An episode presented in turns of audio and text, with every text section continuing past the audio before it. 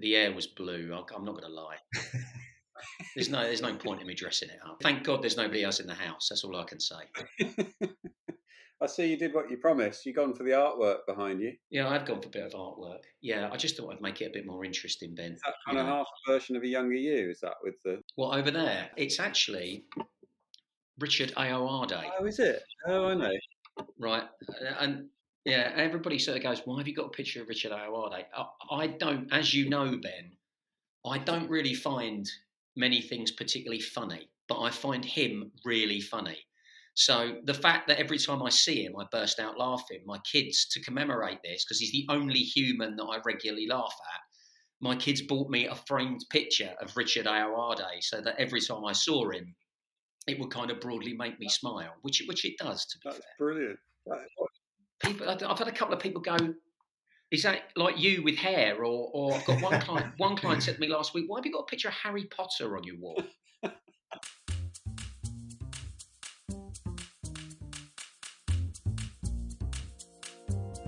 Welcome to the Noggin Podcast, putting people in good places to do good stuff at work.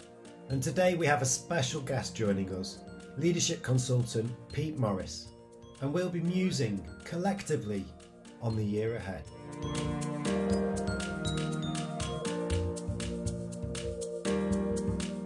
It's really cool to have the two of you together.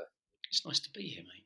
You're two, you're two people whose whose help, support, and opinions I've always valued massively, and have a very strong sense and opinion of um, life and what goes on, which I think is really relevant for what we talk about. And for the, for the benefit of the listener, we've been attempting to get Pete on the podcast for about a year, and clearly you're just always jetting off somewhere. You know, COVID permitting, you're always jetting off, hosting some conference somewhere for very important people. So we're very very lucky to have you with us. It's it's a lovely it's lovely to be with you both. So I was saying to Michael that Pete and I had a had a well, Omicron permitting, we just managed to sneak in a beer before Christmas, having met at Waterloo Station in London, we did. and then wandered off on some vague hunt to find a bar, and managed to find a bar that I think we ended up being the only two people in it. We started putting the world to rights, and I was saying to Michael that we talk, we started talking about themes for this year, what we think people might want to be paying attention to, and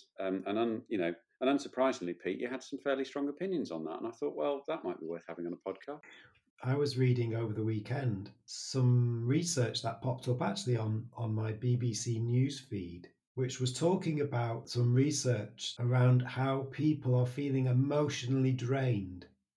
Emotionally drained because of hybrid working, because, so the research suggested, flitting between working from home and then working in an office is really tricky for people because one moment you're, you're at home, it's pretty quiet, you've got everything you need, you know what to expect, and you're comfortable and you can be productive. And then the next day, you've got to get on the tube and you've got to get in an office and it's noisy and you're not sure what's going to happen. And it's just a different level of stimulation.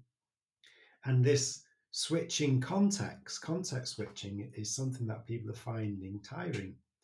And I wondered whether that might be a nice place for us to start today to get your perspective on that, Pete and Ben, because I found that quite intriguing. I found that quite intriguing that discontinuity of work practice being the thing that's challenging for people. Yeah. Um, do you know what? It's funny you should say that because the, the call that I was doing before we logged on to do to do this pod, I was talking to a client of mine and he said, "Do you know what?" He said, "I really miss commuting." And I said, "Do you?" and he and he said, "Yeah, I really do." He said, "Uh, "Let me be clear." He said, "I, I don't miss the mental thought of thinking." I've got to do an hour and 45 minutes from my home to my office in central London. But I really miss it because when I leave my house to when I get to my office, and then when I leave my office to get home to my house, I've, this is his word, not mine, I've decompressed. And here, what happens is I finish my working day at six o'clock, and I come out of one room of my house, and I go into another room in my house, and rather than allowing an hour and 45 minutes for me to process exactly what has gone on during my day and what I thought about it, and how when I get in the door of my house, I can become a partner, a husband, a wife, a father, a son, a daughter, whatever. Now, that time is about two or three seconds. and that's why this is all so unbelievably exhausting because we, we don't feel that we can create enough room for us to be able to kind of let the brain kind of actually work out what the hell is going on. Because even though we're nearly two years into this, we're still doing that thing of going, yeah, it is, it is okay for me to do seven till seven. I'm doing it today, right? I'm doing seven till seven today. And I know when I get to seven o'clock tonight, I'm going to do what I always do, which is I'm going to go, why the hell did I do that? What, what, what, what, why did I do that? But, but, but, and the answer is because I can, right? I can do it because I can quickly nip downstairs. I can, you know, talk to people. I can come back up. But there's no, there's lots of quantity. We're now lacking the quality to be able to kind of really allow ourselves to think about what this all means. I think. What do you think, Ben? I think my experience of going into London for the first few times before Christmas, which had been pretty much for a year, I think I remember saying mm. to Michael that I came back having spent a day in a client's office. I came back with this weird feeling of being really energized for having been amongst people and exhausted at the same time. And I think that it's a bit like when you move house and you become tired because all of the things that you used to do automatically, you're having to think about. So your frame of reference is filled with lots of conscious attention that, you know, it was just finding the finding my pass to get in the building with the client. Where you know, working out, you know, remembering how you get through the turnstile. You know, where's my oyster? You know, where's where's my oyster card? What do I do with this? And it's all like the. And I thought, I feel like a, I feel like an eight-year-old on a school trip. All I was missing was holding on to somebody's hand next to me, which would admittedly have been a little bit weird and might have got me into trouble. But, um, but I, I, I wonder if it's a little bit more than that sometimes because I think people are coming back from work or coming back into work and are reevaluating what it what it what you know to use your word what it means. And i think um, expectations have changed and uh, uh, you know i think there's people are engaging with work in a really different way. I mean you said 7 till 7 because you can and other people are you know are, you know voting with their feet a little bit and are deciding the stuff some stuff they don't want to do i personally get such a lot of comfort from my routines and my rhythm. And I know for myself, I'm very, very pattern seeking. And then when something disrupts my rhythm and routine and pattern seeking, I have like a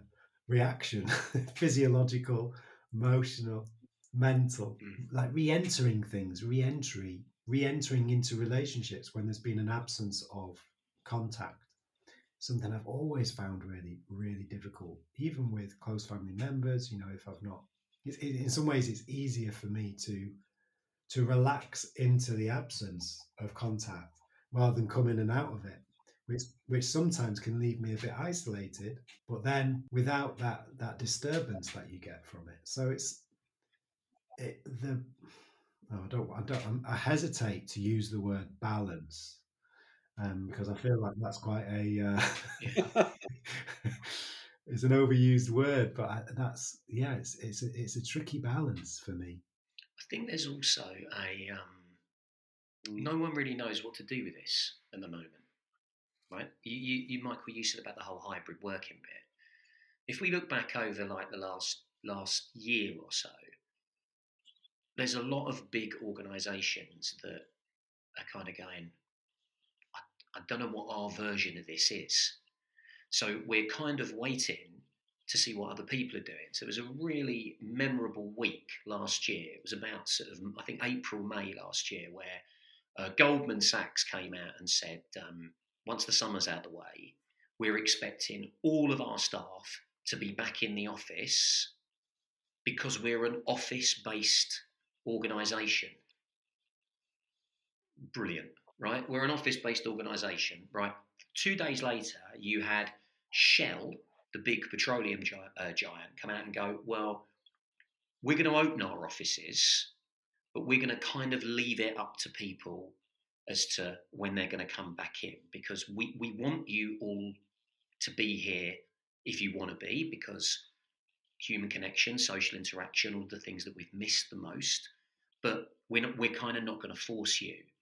Now, on the back of that week, I had about half a dozen clients of mine going, What do you think we should do? And I said, Well, what you know, what what do you want to do? Well, should should we? Should we get everybody back? Because Goldman Sachs have said that we should get everybody back, and now, mm, well, we don't know. And at the end of the day, I think my answer to them was the same every time. As I said, have, have you asked your people what what they want to do? Because you're going to have some people, because everybody's going to have a different lens on this, right? If you're someone like me and you've got you live with your partner and you've got a couple of kids and what have you, and it's nice to have your family around you. I'm perfectly happy to go into the office one or two days a week and then do this for three days, right? But if you're in your early 20s, you just moved to the big city, you're in a tiny little flat in London, and you're thinking, I'm not seeing every, I'm not seeing anybody, right? I, I, I don't have that. You're going to want to go to the office. Of course you are right? Because you, then you're getting your human connection and your social interaction for free. You're going to get that. So you can't possibly go, this is this is what we're going to do. Here's the one size fits all because it doesn't work like that. And we will every organization will struggle to understand exactly what this looks like for them. And my message like last year was like that's all right. It's all right. It's okay. Don't worry about not knowing because what you think is right now look who, who's who who called the fact ben mentioned a new variant right who's calling that middle of november no one three weeks later we're kind of thinking oh no are we going to go are we going to go back to where we were like two years ago? Out of absolutely nowhere. So you can't call it. You can only do, you can do a bit of long-term planning but you can really only deal with what you have at the moment. And i think i think the, the point of that is it's probably the first time, certainly since I've worked in this industry, it's probably the first time ever where it's okay for leaders to go, we don't know. We don't know. And I think that's all right. Yeah, I agree. And I think because people are asking you the yeah. question, you know, what should we do?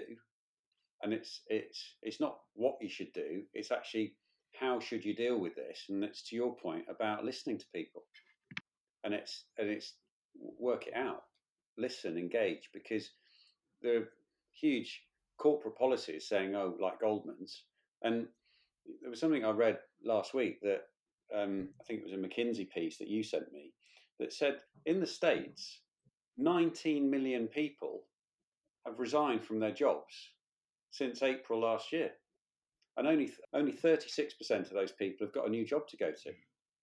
So that the, the people are, you know, voting with their feet. And and it said that there's a real mismatch between employers think that the reason that people are leaving is something to do with either compensation, work-life balance, using that balance word, Michael, sorry, or it's or it's or it's some sort of health issues, either mental or physical. So that's the three things that, when surveyed, employers think, but employees are actually saying the main reason that they're leaving is they don't feel valued, either by the organisation or by their managers, and they, they don't feel that they're they have a sense of belonging anymore. So there's a huge mismatch. So what's the bit that bridges, bridges that gap? Well, it's it's actually asking the right questions and, and listening. And I think you know the I've and I, I have a really strong personal opinion that, to your point, Michael, about people are emotionally drained. From my personal experience, that day I had in London that I was talking about, the energy I got was because I was able to do the thing that I've been missing. Yes, it was exhausting because I was having to, you know, I will quickly get used to using my Oyster card on the train and I will quickly get back into that routine. It's just I hadn't done it for a while. But the thing that gave me the energy was I got to do what I do best in terms of the reason I do what I do. I got to see people in person and I got to feed off that social aspect, which is massively important to me. It's not it's not as important to everybody, but for me, that social contact is hugely important. Um, and I, and I felt that belonging with people. So I got you know so so I I think the emotional drain is that people aren't aren't getting what's important to them and I don't think they're being asked enough about what's important to them. And people are looking for what's the policy on hybrid working? And it's not a policy, it's a process of discussion. It's a, you know, people will people include themselves and and be present and show up if they feel um, significant. You know, if they feel, oh, there's, it, it, yeah. I mean, I, you know, it's quite it's quite nice sitting in my pajamas on Zoom. I like that some days a week. But actually, my boss has made it really relevant for me to be present that day because I, he's reorganized. That's that's something that's really relevant because we're all together that day to do something for the benefit of of me and the team. So i'll come in because it's relevant and it makes sense. So i i i think that people are missing a trick and i know i know we're heavily biased in what we do towards providing people with the skills but I, of, of of how to manage and I think it's really simple. It's if people are not asking what's important to people about how they work, they're just saying what, what where do you, where do you want to work is a different question from what's important to you about where you work. And I think that's anyway. I'll get off my soapbox. Who said? Who knew, Pete? I, I've spoken for longer than you at then. Weirdly, Ben, you set you set up Pete as the one with the opinions, but lo and behold, it's you. Exactly. yeah, I know. Unbelievable. Do you know what though? I was listening to what you were saying there. Is there something even bigger than what we've been talking about, right? Because you mentioned the McKinsey thing, Ben, right? Now they they put out a load of stuff at the end of last year around, you know, rather grandly titled "The Future of Work." There was a whole load of different reports.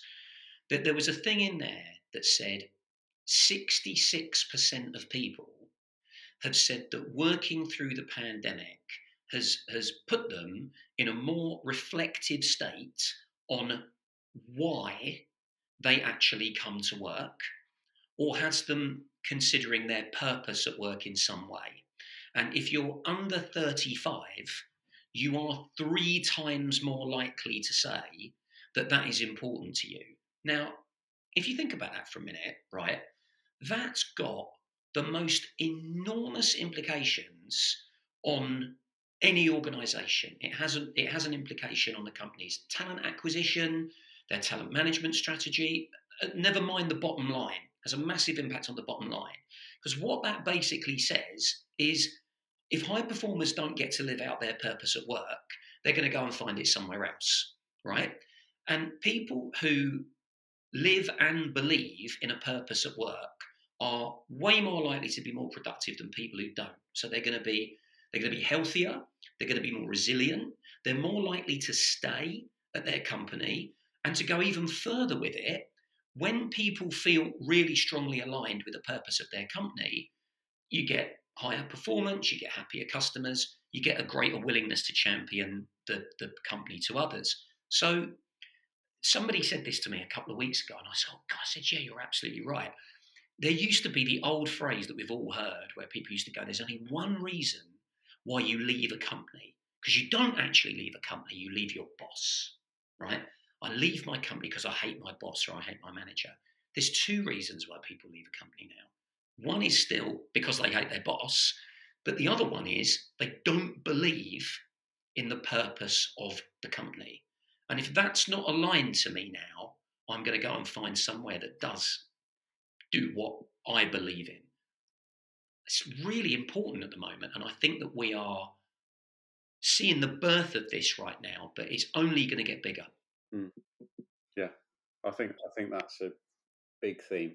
People will come in and work and join in and engage if they have a positive experience, and that's a felt thing. And that positive experience isn't about oh we have snooker, we have pool tables, and we have free drinks. It's about the fact that my essence is being well deployed. And you know, the, statistics that I, I read over the weekend was that if people are having a positive experience, they're 16 times more engaged, and they're eight times more likely to stay if they're having a if they report a positive experience day to day at work. And I, I I get that about the the you know people join organisations and leave individuals. But I, I, I, really think you're right that it is it's different now, and I've, I've, I've found myself over the last year when I coach individuals to um, who lead people. I think it's quite. I think the role of the role of the people leader is quite simple at the highest level, and we talk about how they convey their the sort of spirit of the help they want to offer their employees and, and, and it's almost framing it in a way that says, look, my role, as I see it, is to balance what's important to you with what's important to the organization. And I think, you know, I think we look for simplicity, and I think that's really true because you, we're gone are the days of saying, well, you know, this is what we need you to do. It's a, we don't we don't listen enough about what's important to people, and and and that sweet spot of getting that right between what's important to you and what's important to the organization. It's a massive driver for, you know, if your if your objectives for a year match something that's important to you and the organization, you yeah, job done. I'm really curious about one of the words that you used earlier, Ben, when you were describing your experience of going into London and feeling valued when you were getting to do the stuff that you enjoy doing. And it was the word belonging it's it's that's a that's a word that I've always been super curious about because I know for me I've come in and out of different contexts where I felt like I've belonged or then uh, where I felt like I haven't. And I'm wondering if we could unpick that a minute. Um, and maybe we could start with your experience of belonging when you were when you were able to travel for that first time and you were in an environment with people doing the thing that you enjoy. What what was what's belonging mean for you? So if I if I think of my experience of the day I had, it the sense of belonging was the result of lots of little lots of little things.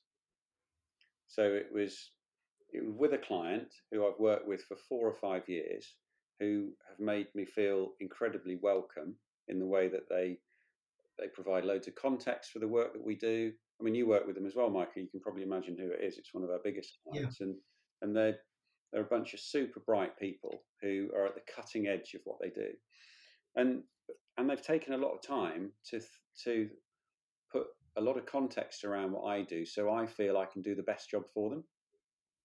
So that's the background, and they've made me feel like part of the team. So they've, you know, even if the fact they've given me a, a, you know, a rucksack which is branded, I've got a chili water bottle which is branded, I've got, you know, I've got an umbrella that's got their name on it. And it sounds really silly, and small. But they, they didn't hesitate and they said, look, no, you should have a pass. You should have your own pass. We want you to, to, to have you maintain your independence because you're a coach, but we really want you to feel part of this. And, and the smallest things happened while I was there. So I was able to walk around the floor and it was funny. I, I, I went to their Christmas party just before the holidays, obviously. And, and I was joking about the fact I spent the, I spent the evening seeing, bumping into people I'd worked with for a year or, or 18 months who I'd never met in person. So I spent my spent the evening either looking up, going, "Oh my God, you're a lot taller," or, or looking down, thinking, "Oh, you're a lot shorter than I thought," which I, I, kind of had going on, thankfully, in my own head. I didn't sort of call it out, and and and it was lovely to meet and uh, for people to engage and invite me to that sort of thing. But on the day I went in, it was the small things. So there's a guy called Will who works there in IT. And he does everybody's support function. He helps everybody. He's always moving people around the around the building. He's always, you know, if you see him, he's always under somebody's desk plugging something in, or he's doing much grander things like that. But he took the time. I was just having a coffee, and he came over to me. and went, "Hey Ben," and I hadn't I hadn't seen him for eighteen months. He came and sat next to me, and he just said, How's things? He said, Everything working for you? Have you got everything you need? He said, well, I haven't seen you for ages. And just that small thing, mm. he, just that small, small thing. I thought that, I mean, that for me is a really good example of little moments like that, which make me feel valued. It makes me feel special, and it makes me feel, you know, I belong to something here. And it, you know, and, and it's the little small things that that that people take the time to speak to you. They take the time to recognise you've not been in for ages, and it, and it's those small moments that just all add up to a sense of, you know, I'd want to come here because of how I feel when I am there, because I feel like I get I get to do what I do best. I feel that people um, want me to they they set me up for success, and the fact that they're just really friendly and and just uh, you know they trust me, and I trust them because they're you know they're, there's there's a depth of relationship there, and so that that, mm. that for me is belonging. It, it's a it's a result of lots of different little interactions that all add up to something. Yeah, it's not a grand gesture. No. Um, what about you, Pete? I think that what Ben said has got so much relevance and meaning. I think that we think when somebody says we need to create a sense of belonging, when you hear an organization or a, or a group of leaders say that, what then normally happens is some kind of 12 point rollout plan that involves HR, L&D, internal comms and you know people sort of walk around the, the corridors holding bits of paper in their hand telling everybody they're working on project belonging you know and, and and what happens at the end of it after six months of a load of completely pointless and meaningless meetings guess what nobody feels like they belong still. So the whole thing's an absolute waste of time. What it is, is exactly what Ben said. It is a series of micro behaviors and a series of micro communications that just come for me under the heading of doing the right thing.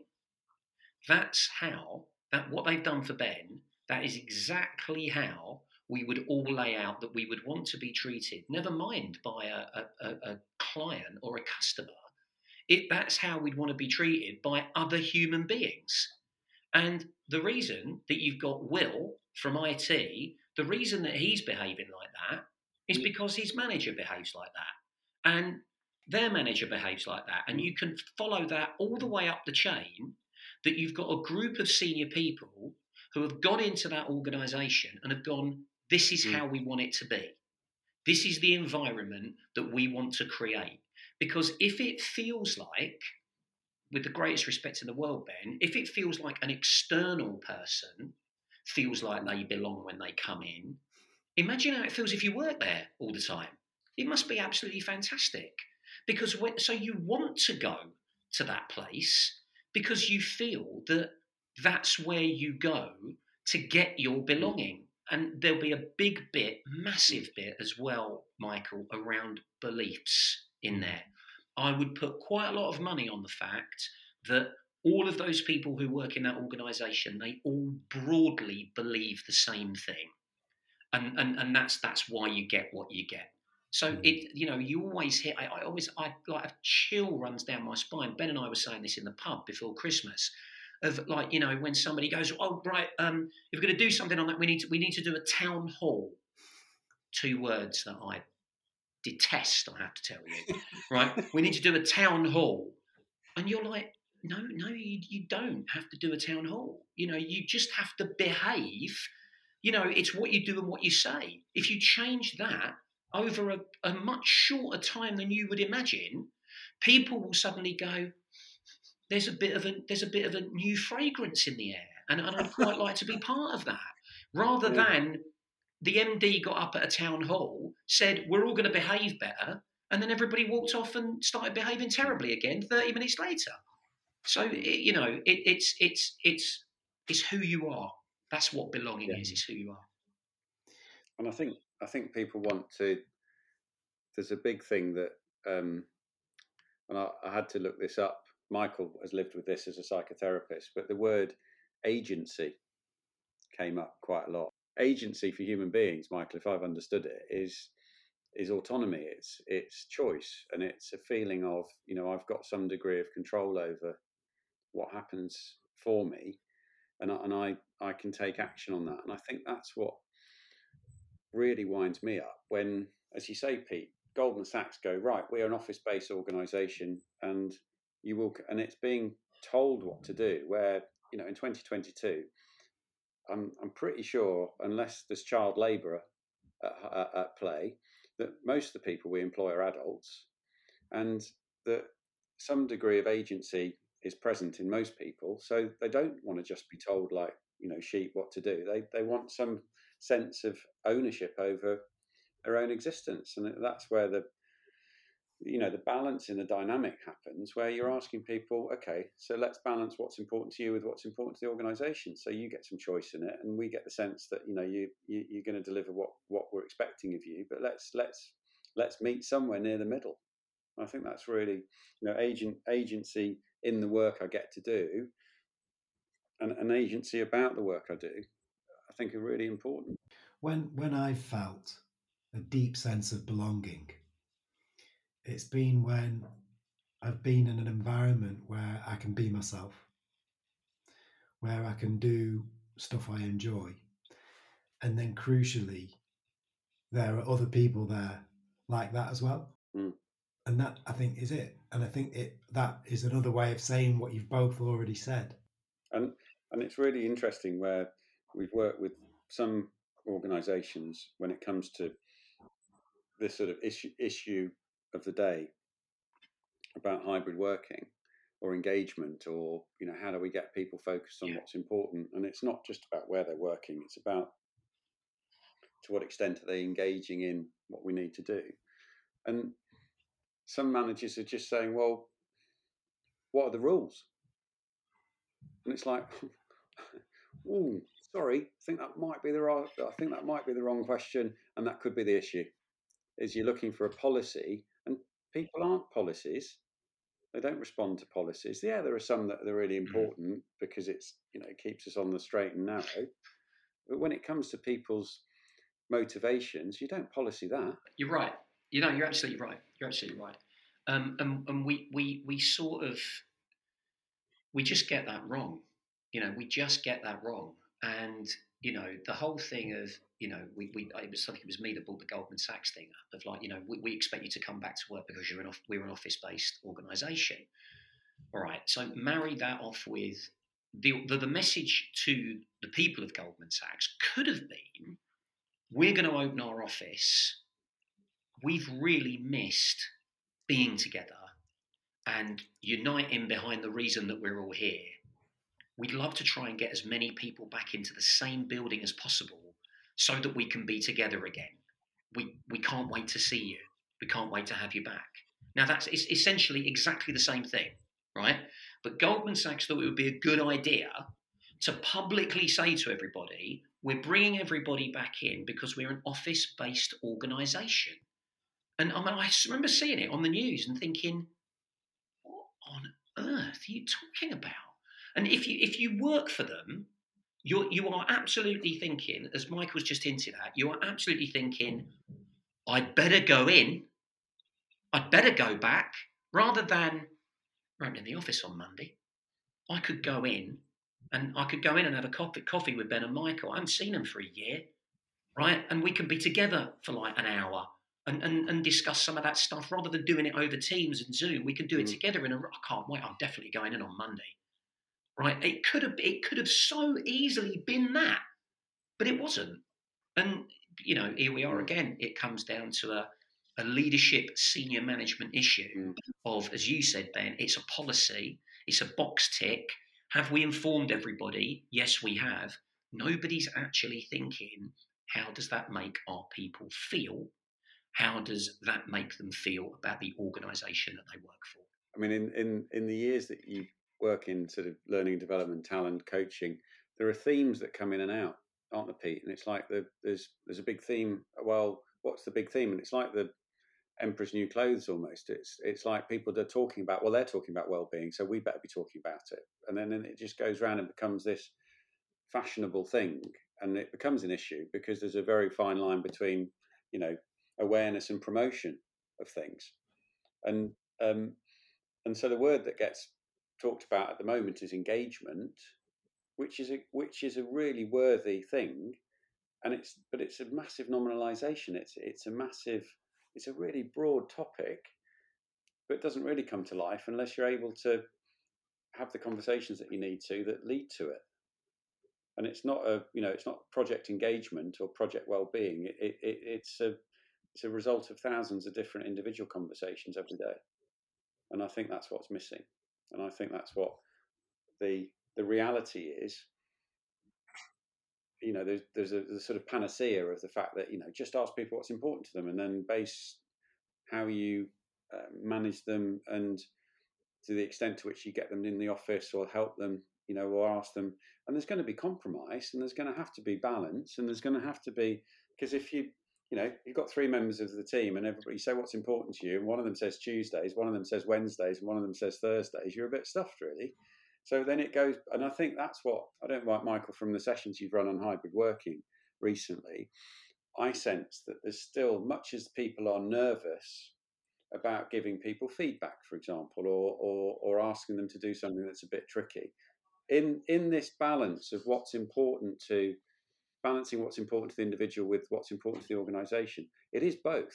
It's not just the individual. So it's that point, to your point, Pete, about you know you could come in and have a coffee and, and see Michael, and but there's I think it's harder work for managers to week by week say, right, this project we've got on to balance what's important to the individual with what's important to getting this project done is going to mean we need to negotiate with people to get them all in on that day and have those conversations and say to people, look, I recognize that's a hmm. big ask for you. So here's the balance. If you could do that, how about we we mitigate it and you know we, we come to that compromise by me saying well what about how, how can, can we come to some sort of balanced decision on this but people leaders have got to be really good at making a case uh, for that that makes it relevant for people to come in it feels it, they would feel significant by being invited to come in and they're more likely to do it and i think that just takes time and i think people are looking for broad policies because they want to get on with the thing. But then, if 19 million people are leaving jobs, I know it's in the States and it's not as relevant to the UK, but you know, we talk to people worldwide. If 36% of people are leaving their jobs and haven't got anything else to go, for, something else going on. So, you know, you can either put a little bit more effort into managing how you engage people to be present when you need them to be, or you can spend all your money on recruitment. Your choice and that's the and that's you know that that's the issue. Sorry, I've gone into Pete Morris mode again. Yeah. no, no, no. Don't worry. No, nobody wants to hear that guy. Listen, right. There's a little thing you said there though that I want to pick up on, which is that reason of why you would bring people back in, right? And this has been another thing. This has been another little kick out of the whole like hybrid working thing. Or, well, actually, no, it's more of the kind of remote working thing because I think we probably all agree, and anybody watching this will hopefully agree. The, the number of meetings that we're now able to do each day, I mentioned the seven till seven thing, has massively gone up, right? So we've actually forgotten why we have meetings now right? And you, we completely forgotten, right? We have a meeting about a meeting, or we have a pre-meeting, or we have a debrief meeting. There are actually only three reasons why you should ever have a meeting in the first place. Certainly, if this is a face-to-face thing. The first one is if you're going to create something. So you say to your people, "We're going to get together in the office because we need to create or design X." Everybody goes, "Yeah, great, I'd love to do that." The second reason is if you have to decide on something and you go, right, we have to make a decision, let's get together. Or the third reason is it is okay to have a meeting just to be together, right? We're going to have some time in the office because we're going to be together, right? Now, you notice what's not on that list is updates. Let's have an update meeting. Let's not. Send me an email. Do you know how many of these I've got today? I need to update you on so and so. Yeah, I'm right here. Tell me the update now. I tell you what, let's have a meeting. No, you don't need to do that. And, and that's the problem, right? So, and then you got, so now you're starting to see, which is great, you're starting to see like meetings anarchists now who are going, What's it about? Mm. Well, we're just going to update on, I'm not coming. Send me an email. Right. And I've actually been saying to people, Do it. Mm. Actually do it. Because we have forgotten why we have them. Now, if you just keep them to the three core reasons, nobody's got any problems with going to those things. We want to go to those things. That's part of the reason we're employed is to go and do those things. Updates. You got a phone, you got an email. You don't need to do it. It's ridiculous. Absolutely ridiculous. And we're all suffering from that meeting fatigue. People just put agendas together with the fabled word update on X. And it's like, well, actually, what's the intention in being updated on that? If it is, then Oh, it's, Ben, it's unbelievable. There's another one of people get optional. Op- what do you mean? Optional. what are you doing? You really, really, Yeah. or you're not? Yeah. Yeah, optional. And, Oh, and then come on. You will have seen you will have seen at the end of last year that well, I think the one of the big words for last year was fatigue, wasn't it? Zoom fatigue. Maybe a bit like the, the word for this year is going to be balance. But Zoom fatigue, there was some research posted at the end of last year, isn't necessarily to do with the back to back nature of Zoom or the amount of time on Zoom. And it's more to do with people feeling like they have to present themselves in a particular way the, the issues of self-presenteeism and how they're performing in to the camera that's a problem in relation to fatigue and that speaks to what you've just said there hasn't doesn't it it, it so overlaps with your message around the three reasons behind Yeah. the meeting Yeah, you're spot on. That's exactly what it is. That's what. That's why we're exhausted. If they were all of meaningful, high quality conversations and discussions, we'd have no problem with doing a few extra meetings a day. Absolutely fine. The reason we're fatigued with them is because so many of them are completely pointless. Pete, what do you think Richard Ayoade would say? Oh, look, whatever he would say would be so devastatingly brilliant, right? That n- none of us could ever even. We'd just go, ah, oh, Ayoade's won again. He's Look won at again. that. He's won again. He makes it on your, you know, it should be an aspiration for many people to make it onto your rogues gallery behind you. You, I'm going to put you two boys are going up next week. I was going to say, Michael better not go ahead of me. You know, both go up at the same time. i think that's that is should be the should be the question at the forefront of our minds as we start this year is what would Ayoade say Michael, I have lived my life by that rule for the last three or four years. What would he say? Not only what would he say, what would he do? Right? But, but strangely enough, he'd probably say no to virtually everything because I think he's a bit like that. So don't listen to him. he's, he's the tip of the spear when it comes to the meeting rebellion Oh, he he wouldn't show up for anything. Wasn't it on that on that TV show he did called the IT Crowd? Mm. Wasn't was it on that that they coined that phrase when when there's somebody phones the IT support desk and and they talk about the issue and then they do the usual have you switched it on switched it off again and or the other way around. And then there was something about oh they described it oh it's a picnic issue. A picnic issue? What's a picnic issue? Problem in chair not in computer. Yes, brilliant.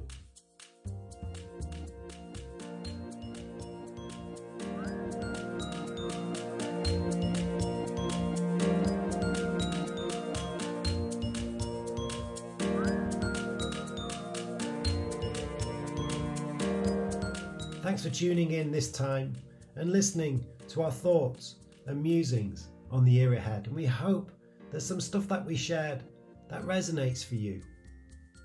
And thanks again to Pete Morris for his wonderful contribution to our Noggin podcast. Cheers, Pete.